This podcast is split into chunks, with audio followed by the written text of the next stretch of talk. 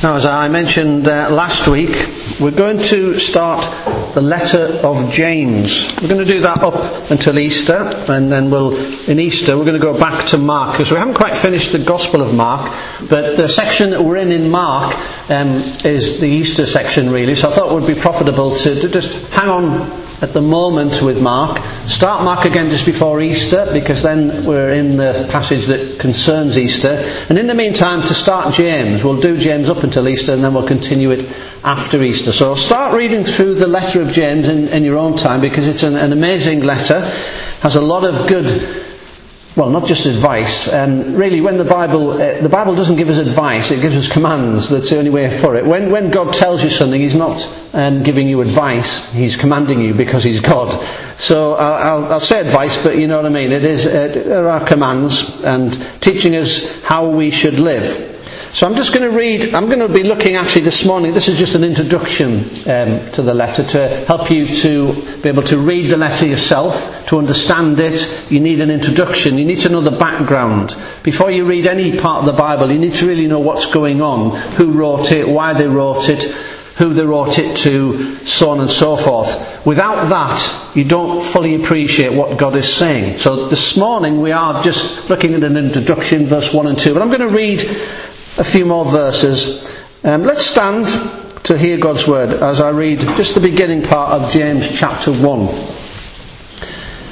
Testing Your Faith is a title in this translation I have here, the New American Standard. James, a slave of God and of the Lord Jesus Christ, to the twelve tribes who are dispersed abroad, greetings. Consider it all joy, my brethren when you encounter various trials, knowing that the testing of your faith produces endurance, and let endurance have its perfect result, so that you may be perfect and complete, lacking in nothing. But if any of you lacks wisdom, let him ask of God, who gives to all generously and without reproach, and it will be given to him.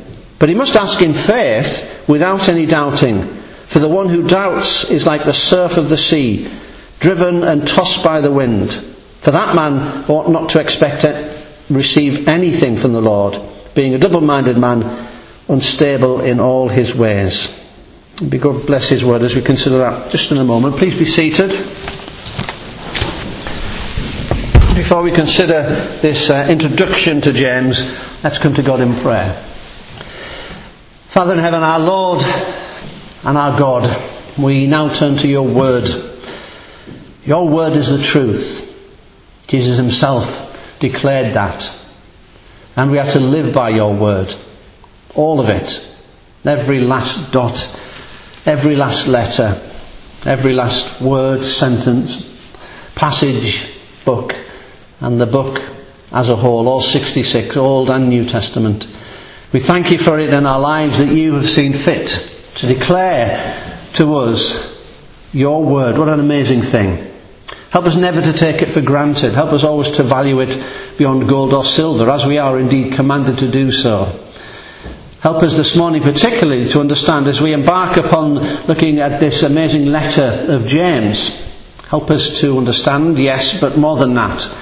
Help us to apply the truths to our lives that we might live according to your word and be able to worship you more meaningfully as a result of your word in our lives.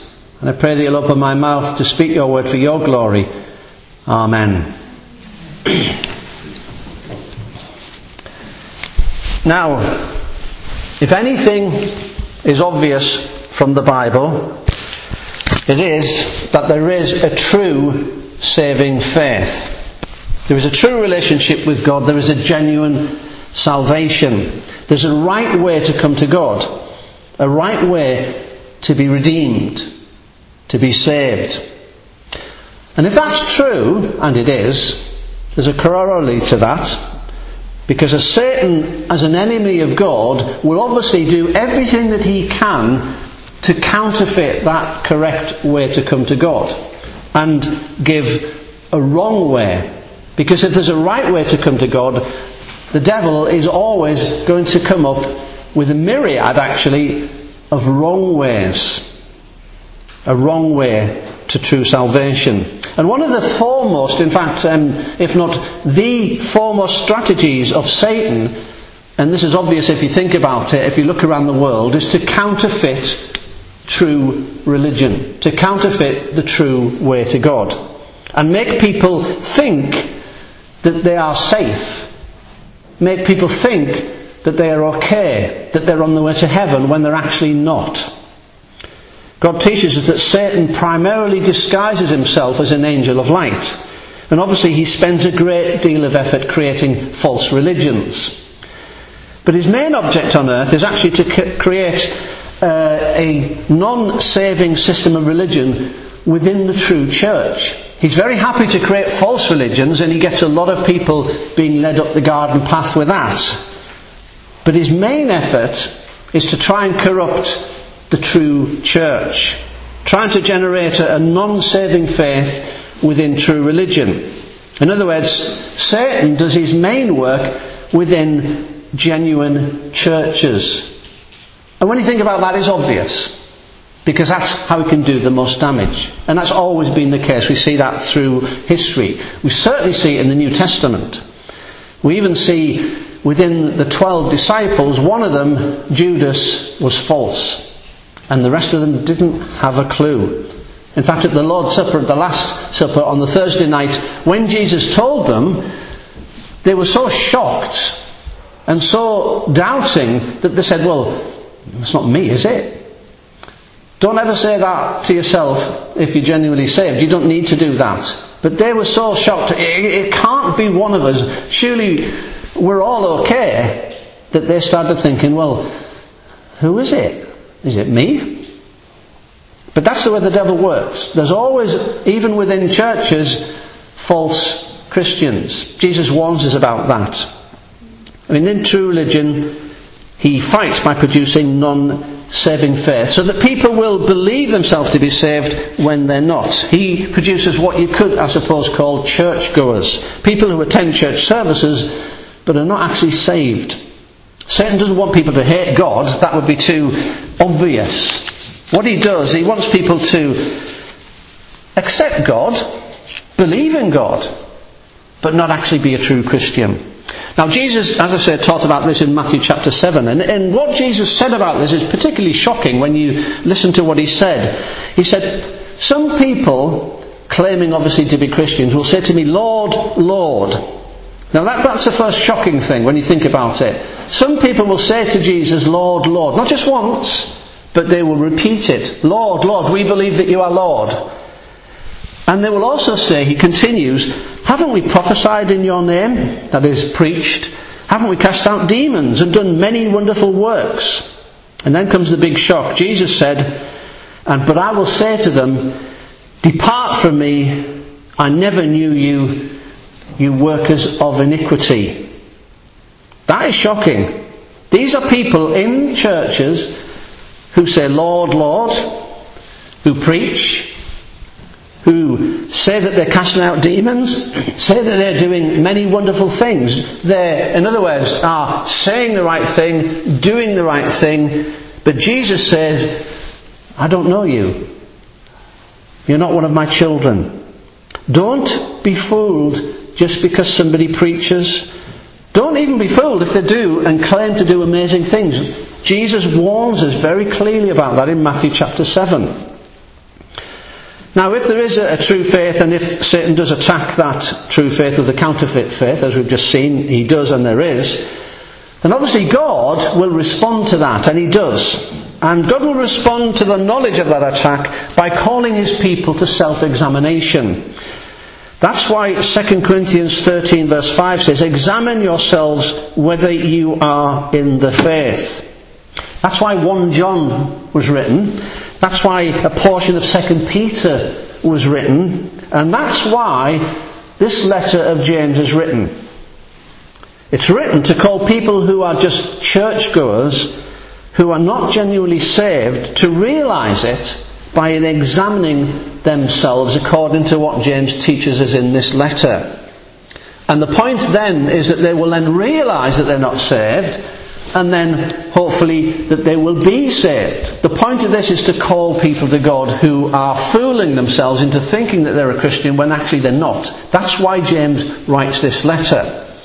These epistles have the primary object, not just James, but let us say uh, 1 John and a portion of 2 Peter, of causing people to examine themselves. James really wants to show us the, the character of true living faith as opposed to what he calls dead faith. The character of true saving faith as opposed to what James calls non-saving faith. And he's mainly, he's picking up really a biblical theme because the, we, we get this throughout the New Testament particularly. True saving faith is verified by fruit.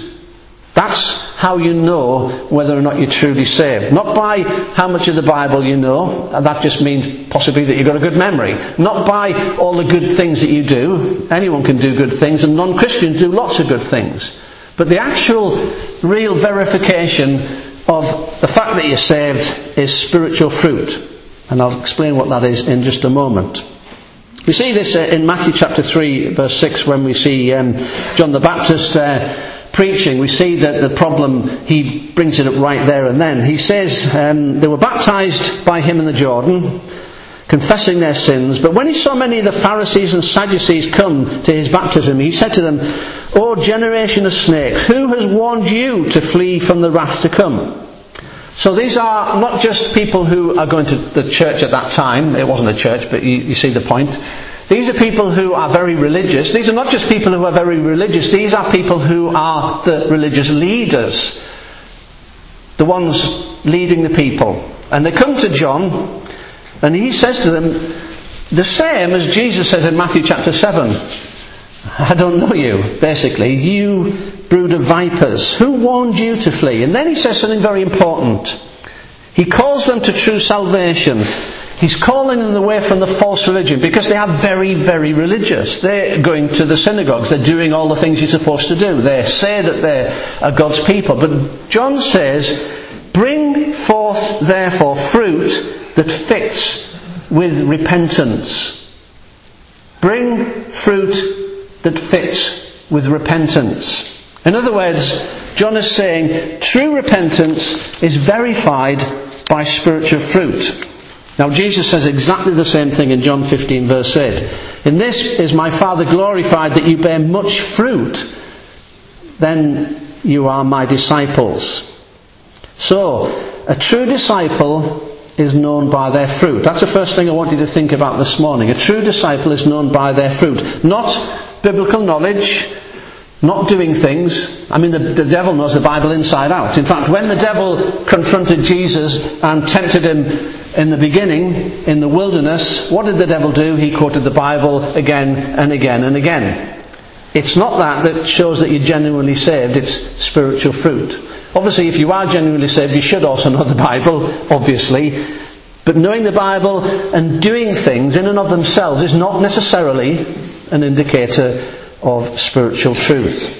And it says, Jesus says in John 15, the branches that do not bear fruit in other words, the branches that show that you're not genuinely saved are thrown out.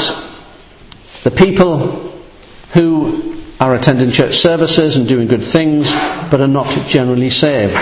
So, if salvation produces anything, it produces this spiritual fruit. And also, very importantly, as Jesus himself makes clear, an obedience, an obedience to God's word. John chapter 5 verse 2 and following says, By this we know that we love God when we keep His commandments. So as well as the spiritual fruit, another indicator that you are genuine, that you're a genuine Christian, Jesus says in John chapter 5 verse 2, you want to know how you know you're a child of God? If you keep His commandments. Now that doesn't mean you're perfect. You will still sin. But do you at least accept what God says and live by His word. That shows that you're genuinely saved.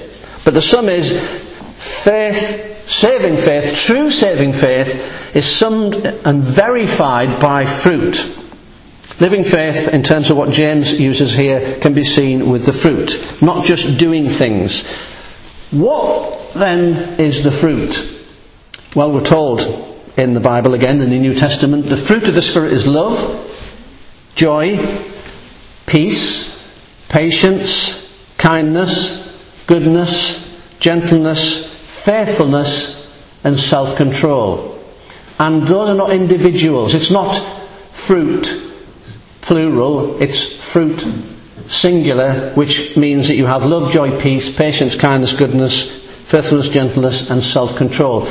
If you see that in an individual, that's how you know that that person is genuine. So James is writing then to verify that, and he gives us various tests. If you look at the last uh, two verses in James, chapter 5, verse 19 and 20, you get a feel for this book, this letter I should say. Brethren, if any of you strays away from the truth, and one turns him back, let him know that he who turns that sinner from the error of the way will save a soul from death.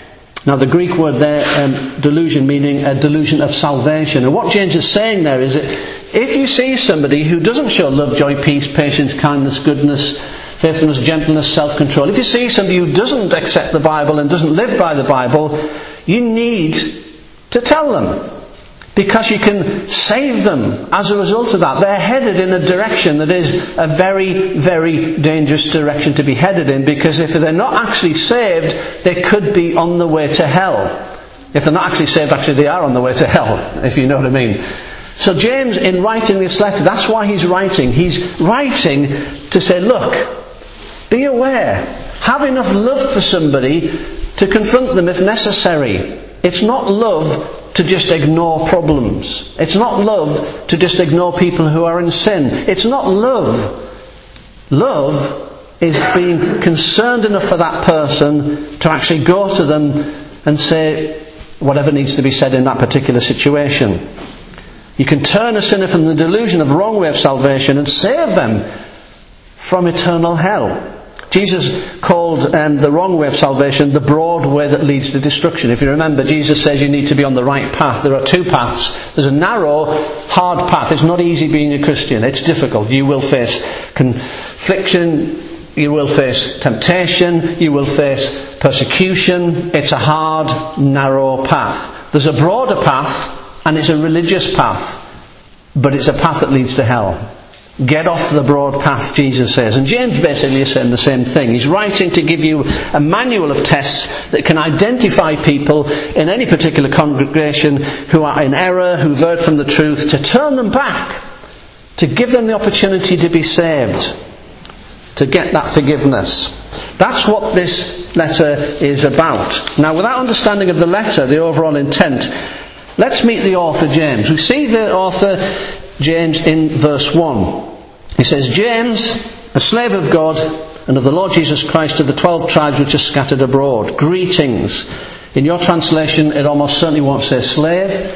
Um, it should do, because the Greek word is slave. If you get a, a what they call the, Legacy Standard Bible, which has just been produced at the moment, and it, the New Testament is available, the Old Testament will be available at some point. The Legacy Standard Bible you'll see slave there. The Legacy Standard Bible is very, very accurate and very close to the original languages.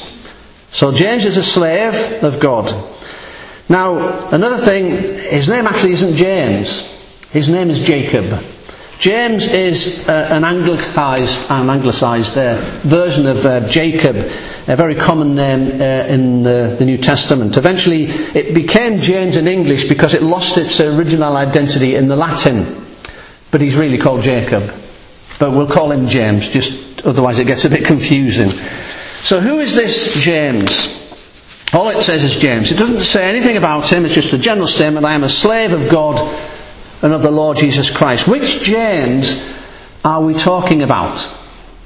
Well, the New Testament names four different James. So we have four choices. It's one of those four, obviously. The first James that we read about in the New Testament is James, son of Alphaeus, one of the twelve disciples. So one of the twelve, in fact there's two James in the twelve, we'll come to the other one in a moment. One of the twelve was called James.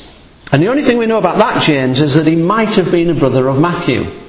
The reason that we think that is because in Mark chapter 2 verse 14, Matthew, known as Levi, was a son of Alphaeus. Now, James, we're told, was also a son of Alphaeus. It's probably the same Alphaeus. If it is the same Alphaeus, then they were brothers. But apart from that, we don't know anything else about the James who is one of the twelve. And there's no reason to believe that he wrote this epistle. There's no evidence at all. It's given no credit to him as the author. So it's probably not him. The second one is James, the father of Judas. Luke chapter 6 verse 16 mentions that there is another James and he was the father of Judas. Not Judas Iscariot, the other Judas. If you know your Bibles, you'll know that there were two disciples called Judas. One of them, obviously, was Judas Iscariot, the other one was another Judas. Now this James is very obscure. There's no reason to, to think that he could have written this epistle. We don't know anything about him. He might not have even been a Christian for all we know. All it says is he was the father of one of them. So it's almost certainly not him. The third James that we read about in the New Testament is the one that you're probably most familiar with. This is James, the son of Zebedee, the brother of John. Remember James and John, sons of thunder, volatile men. This is another James who was one of the twelve disciples. One of the inner three, Peter, James and John. He's called by Jesus from fishing in Matthew chapter 4. We're told that he would be called a fisher of men. Now he would have been a good candidate for writing this. However, he was killed before it was written. Because this James was the first of the twelve to be killed. He wasn't the first martyr, because Stephen was the first martyr, but he was the first of the apostles to be martyred. If you want to read about his martyrdom, we see it in Acts chapter 12 verse 2.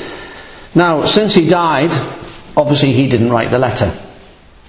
That leaves us with one final James, who is the most likely candidate to have written this, and that's James, the half, I'll say half brother of Jesus. Remember when Jesus was born, his mother was a virgin, but after that, she went on with her husband Joseph to bear children, male and female. The Bible gives us their names, at least the names of the boys, and the Bible also tells us that he, uh, she also had uh, girls. And one of those, and most likely the eldest, because he's always named first, was called James. We meet him in Galatians chapter 1 verse 19. But other of the apostles I saw none except James, the Lord's brother. So Paul is saying, I didn't see any of the twelve, but I did see James, the half brother of Jesus. We learn in Galatians chapter 2 verse 9, it says, when James, Peter and John, now that's the same James, not, the, not one of the twelve, were pillars of the church, seemed to be pillars of the church. So Paul says that this James, who was a half brother of Jesus, one of Mary's other sons, was a pillar in the church along with Peter and John. He lists him with Peter and John, so he's pretty elevated. Obviously, a man of great stature, a man of great reputation. If we go back a bit actually in time to Mark chapter 6 verse 2 and 3, we do see it says, when Jesus went to Nazareth and did all that he did, the people commentated by saying, isn't this the carpenter, the, the son of Mary, uh, the brother of James? And now he, he lists the brothers, the Joseph, Judas and Simon. Aren't his sisters here with us? And they were offended at him. Notice there that James is listed first. That's why I think he's probably the eldest brother. We see the same thing in John chapter 7. His brothers therefore said to him, that's his half brothers, Depart from here and go to Judea that your disciples also may see the works that you do. For there is no man doing anything in secret and he himself seeks to be known openly. If you do these things, show yourself. And then it says in verse 5, For neither his brothers believed in him. So to begin with, this James, his half brother, and the other brothers and the sisters, and even Mary possibly, we don't know, didn't actually believe in Jesus. Which you can understand, they'd grown up with him. It's a bit hard to think that that brother of yours is actually the Son of God. And they had a hard time with that that lived with him as a child that didn't believe. But we do see that later they were saved. By the time you get to Acts chapter 1 verse 14, we see that James and the brothers are with Mary in the upper room, gathered with all of those who believed in Christ after the resurrection. So they did become Christians. Mary, along with the brothers Judas, Joseph, Simon and James were there. What happened to change them? Why did they become Christians? Well, we see the answer to that in 1 Corinthians 15 verse 7.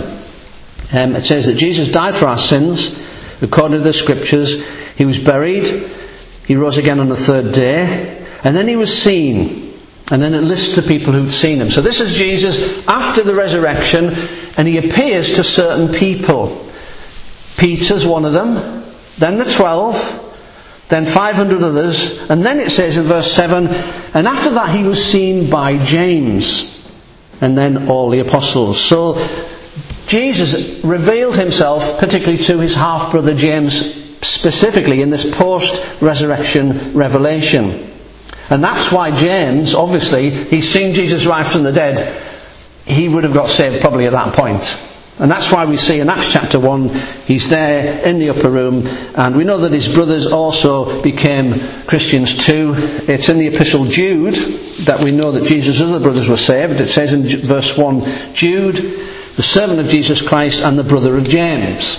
So Jude also got saved and the other brothers were saved too. Jude wrote the letter Jude. He actually was called Judas, but you can imagine he don't really want that name, so he started calling himself Jude. And that's when he wrote the letter Jude. So you've got two New Testament epistles written by half brothers of Jesus, James and Jude. We learn a bit more about James in 1 Corinthians 9 verse 5, where we find Paul talking about his right as an apostle. And Paul says, haven't we got a right to have a, a wife, like the other apostles, and the brothers of our Lord and also Peter? So Paul says there that they should have a wife, they should have a right to a wife, just in the same way that Peter has a wife, and James and Judas and the other brothers, half brothers I should say, of Jesus have a wife. So James and the brothers were married. James eventually came to faith, Jude came to faith, the brothers came to faith, and they were married and they were mainstream in the church. What happened then to this James? What did he do next? Well, in Acts chapter 12 verse 17, we see Peter's in prison, having a prayer meeting about his release, and he's released. And I also think this is a bit funny because they're all in, indoors scared because obviously there's a lot of persecution going on, and they're praying that Peter will get released. And Peter turns up at the door, and he knocks on the door, and they say, who is it? And he says, Peter. And the girl who answers the door goes back into the, the meeting, and she says, Peter's at the door. And they also uh, well, no, he, he, can't be at the door because he's in prison. We're praying for him to be released. Now, I think that's funny because there he is, he's been released, and they're all saying, no, no, it can't be him. He's in prison. We're praying for him to be released. He's released, he's knocking at the door. Anyway, eventually he gets in. And what does he say? This is the important bit. He says, Go and show these things to who? To James and to the others. The first one he lists is go and tell James about this. So James is very prominent by now. The last time we saw him, he was in the upper room. Now in Acts chapter 12, he's the main one. If there's any important news, tell James first.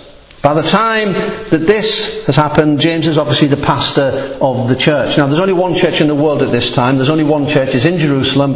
James is the pastor. And you can imagine why, what, what, renown he would have had as the half brother of Jesus. He literally grew up with Jesus. He was with Jesus for the 30 years before anyone ever saw Jesus.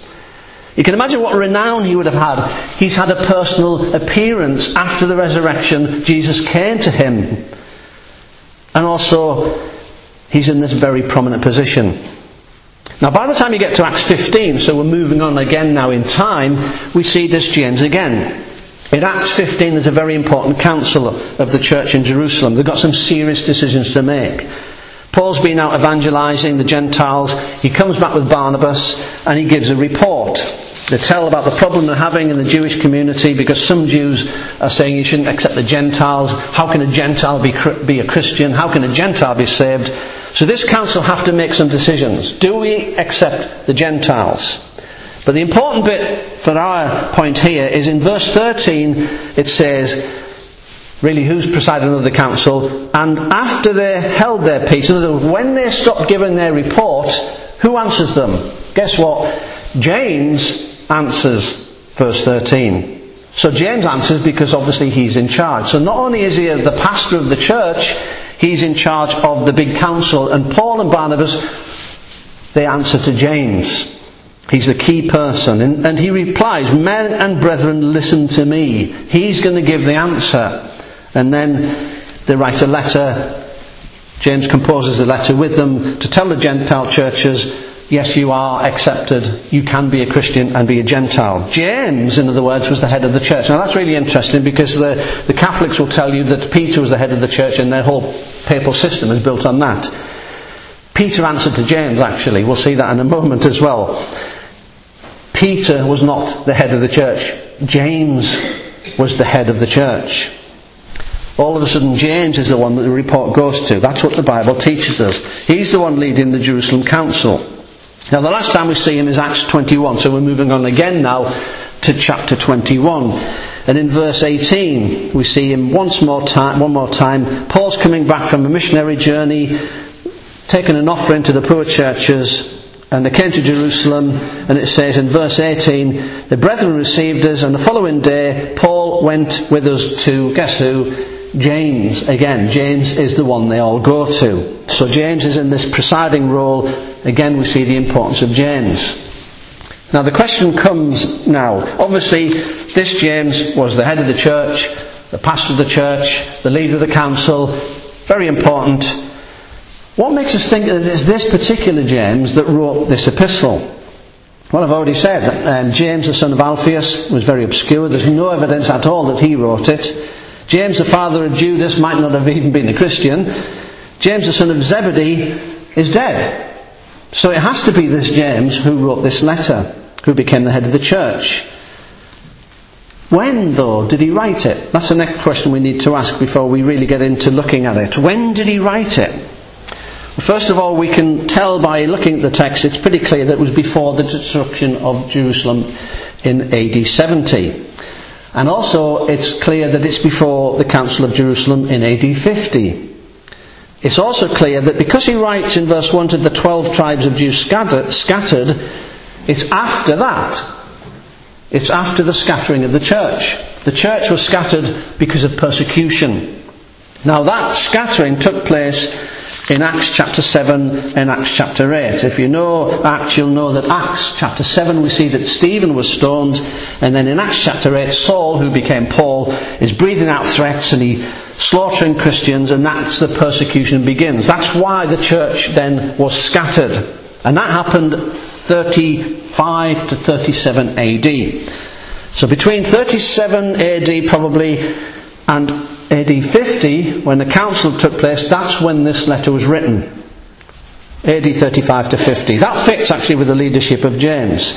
If you go far enough after AD 35, it's time enough for the church to settle struggles and problems that James speaks of. If you get close enough to chapter uh, to AD 50, James is in this position of leadership. He's got this position of authority. You see him, Peter reports to him in chapter 12. He presides over the council in Acts chapter 15. So it's around about AD 40 that he wrote this epistle. That fits perfectly with this particular James and the church. Also, by the way, that makes this the very first New Testament book, letter to be written, which would make sense. If he's the pastor of the first church, he writes the first book of the New Testament. Don't ever think just because it's Matthew, Mark, Luke and John in that order, that's not the order in which they were written. The order is James, then others as well. So James is the first letter, the first book of the Bible to be written as far as chronology is concerned. That's, that's quite interesting. So this is James. Half brother of Jesus, he had the respect of the church. He obviously rose to, rose to leadership in the church. He had the privilege of seeing the risen Christ. And it's pretty clear that he wrote this letter. Furthermore, the fact that he identifies himself as just James now, he's obviously assuming everyone knows him. He just says James. Otherwise, people would have said, well, which James? He knows that they know who he is. He doesn't need any other introduction. And that would only be true of this particular James, who was the head of the church and the head of the council. He was so well known, he doesn't need to explain who he is. And also, if you study the Greek text, you'll see that this is one of the, some of the finest Greek actually in the New Testament. Um, equal in literary character, probably only by the letter, uh, the Epistle of Hebrews. Now that again leads us to, to believe that this is this James. This James was quite Greek in his outlook uh, because he's from the north. Um, Jews from the, the south in Jerusalem were pretty much more influenced um, with the, the Aramaic language. The Jews spoke Aramaic. So when you read about them speaking, they were usually speaking Aramaic. And everyone in the south, that, that was their, their thing. But in the north, they were a little bit more influenced by Greek. And that would fit again with James because he was from the north. All this leads us to assume that this is the James who wrote this letter. To add to all that, we compare the Epistle of James with Acts 15. There's a lot of similarities. Now, what kind of man was he? We need to know that as well if we are to understand this letter. If you read through a few times, you get the idea pretty quickly. Um, he was characterised by a lot of energy. He's very short in his, his approach, very forceful, very direct, very authoritative. At the same time, still pastoral, warmly pastoral. He's, he's very different to Paul. Paul brings up an issue, and then he explores everything in that issue.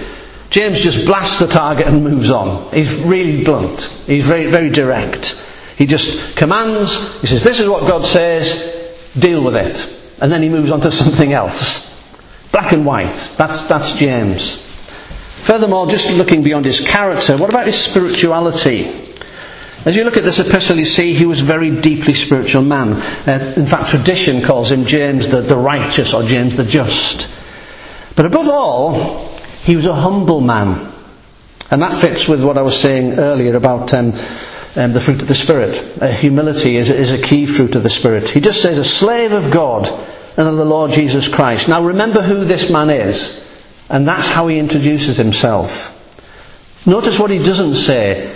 The leader of the church, the pastor of the first church, the brother of the Messiah. He doesn't list all the things that he's done, expecting thanks and approval. He just says, James, a slave of God and of the Lord Jesus Christ. Not, he doesn't say James the head of the church, he doesn't say Reverend Holy Dr. James, or James the living, breathing brother of the Lord Jesus, or, or James who saw Jesus after the resurrection, and also happened to be his half-brother and lived with him for 30 years, which he could have, but he doesn't. He doesn't, he just says, James, a slave of God. That shows us that he's a humble man. Doesn't exalt himself with any reference to his human relationship, doesn't list anything and humility, actually, it's quite a theme in this letter of James. We see it in chapter 2, verse 1. My brethren, don't have the faith, uh, have, have not the faith of our Lord Jesus Christ with respect of persons. You know, what he's saying there is, you know, treat everyone the same. Nobody's above each other. We're all the same. Then in chapter 3, verse 1, he says, Don't be teachers, many of you, because you will receive greater judgment. For in many things we all stumble. He was the teacher. Then in chapter 4 verse 6, he says, God gives more grace, wherefore he says, God resists the proud and he gives grace to the humble. Uh, James understands full well that he's just a sinner like everybody else. He's no, under no illusions. He doesn't want to elevate himself. Unlike many so-called spiritual leaders today who give themselves fancy titles and the holy reverend doctor or whatever and they give themselves all these fancy robes. You know, people love to be elevated. They love to be liked and to be acknowledged and to, to, they love you to know what they've done and, and have all these fancy clothes. James isn't like that at all. He's humble. He makes no claim to title. He makes no claim to rank. He wasn't even an apostle. Um, an apostle was one of the twelve, one of those sent out. He was never sent out. He stayed in Jerusalem. And by the way, when he was there, present in Acts chapter 1, when they were seeking to replace Judas, they didn't choose James, they chose Matthias. He doesn't rank with the apostles, but he's just a humble shepherd of the church at Jerusalem. He knew what it was to be humble. Now, the final thing is, who did he write to? We see it in verse 1, to the twelve tribes. That was a common title for Jews, obviously used in the New Testament on many occasions. And it says, who are scattered abroad. Now that's the, what they call the, the dispersion um, because of the persecution. The Christians in Jerusalem, a lot of them had to flee because they were being attacked and killed. So they spread out. This was God's way, incidentally, of spreading the gospel. This caused the gospel to be spread to eventually reach us. So that's who he's writing to. Who specifically? Well, Jews, yes. Jews who were scattered, yes, but also We get another clue in verse 2. Brethren, he calls them. Brothers in verse 9. So these are Christian Jews. So he's writing to Christian Jews, the same audience to whom 1 Peter is addressed, who have been scattered because of the persecution that began in Acts. Perhaps they were converted on the day of Pentecost. So that's who he's writing to. These scattered Christians, they're the first ones to get this letter. They've left Jerusalem for their faith because of persecution. These Jewish Christians, they knew what it was like to be persecuted and now it's happening again. We know that because the next verse he says, verse 2, count it all joy when you fall into various trials. These people know what it's like to be persecuted. They know what it's like to be in trial. They've been scattered. They're facing the attack of Satan. Probably started around, as I say, AD 35 to AD 37 not that long after the death of Jesus Christ. But now they're settled in small churches, they've moved out. And James is writing to them. And he's primarily concerned that they have a true saving faith. He really wants to make sure that they know the Lord Jesus Christ, because he knows full well, because Jesus warns in Matthew chapter 7, uh, um, and other passages too actually, that even within the church there will be people who aren't saved. So James is concerned about this. And he writes, be aware of this. And he gives us tests. He starts by saying greeting, in other words, be glad, because this letter should verify the genuineness of your salvation. He knows that salvation is by election, because he says so in chapter 2 verse 5, has not God chosen the poor of the world to be rich in faith and heirs of the kingdom which he promised to them that love him. So he knows that it's a, a divine act of sovereign grace, but he also knows that that true faith is verified by a transformed life, by fruit. Therefore, we see him offering all these tests of the validity of faith. And that's what we're going to be looking at from next week on. These tests that show us that we are in fact saved, or sadly for some people, will cause them to realise that they're not saved, but they're not too sad because then hopefully they will then be saved. So that's what the letter's about. And next week, we're going to start with the text itself. this has just been an introduction. You need to know all of this to really appreciate what's going on in this letter. Let's come to God in prayer. Father, we thank you for this amazing letter of James, the first book, letter of the New Testament to be written. We thank you for your slave, as he correctly calls himself, James, who was willing himself to face the persecution that was very evident at this time in history, particularly in Jerusalem and around, for all Christians. And yet he was willing to stand up and be counted. He was willing to stay true to your word, to stay true to you. Help us as we, in the weeks to come, consider these various tests which James gives us to learn, to grow, to mature as a result of this letter, your word, in our lives, and we thank you for it. Amen.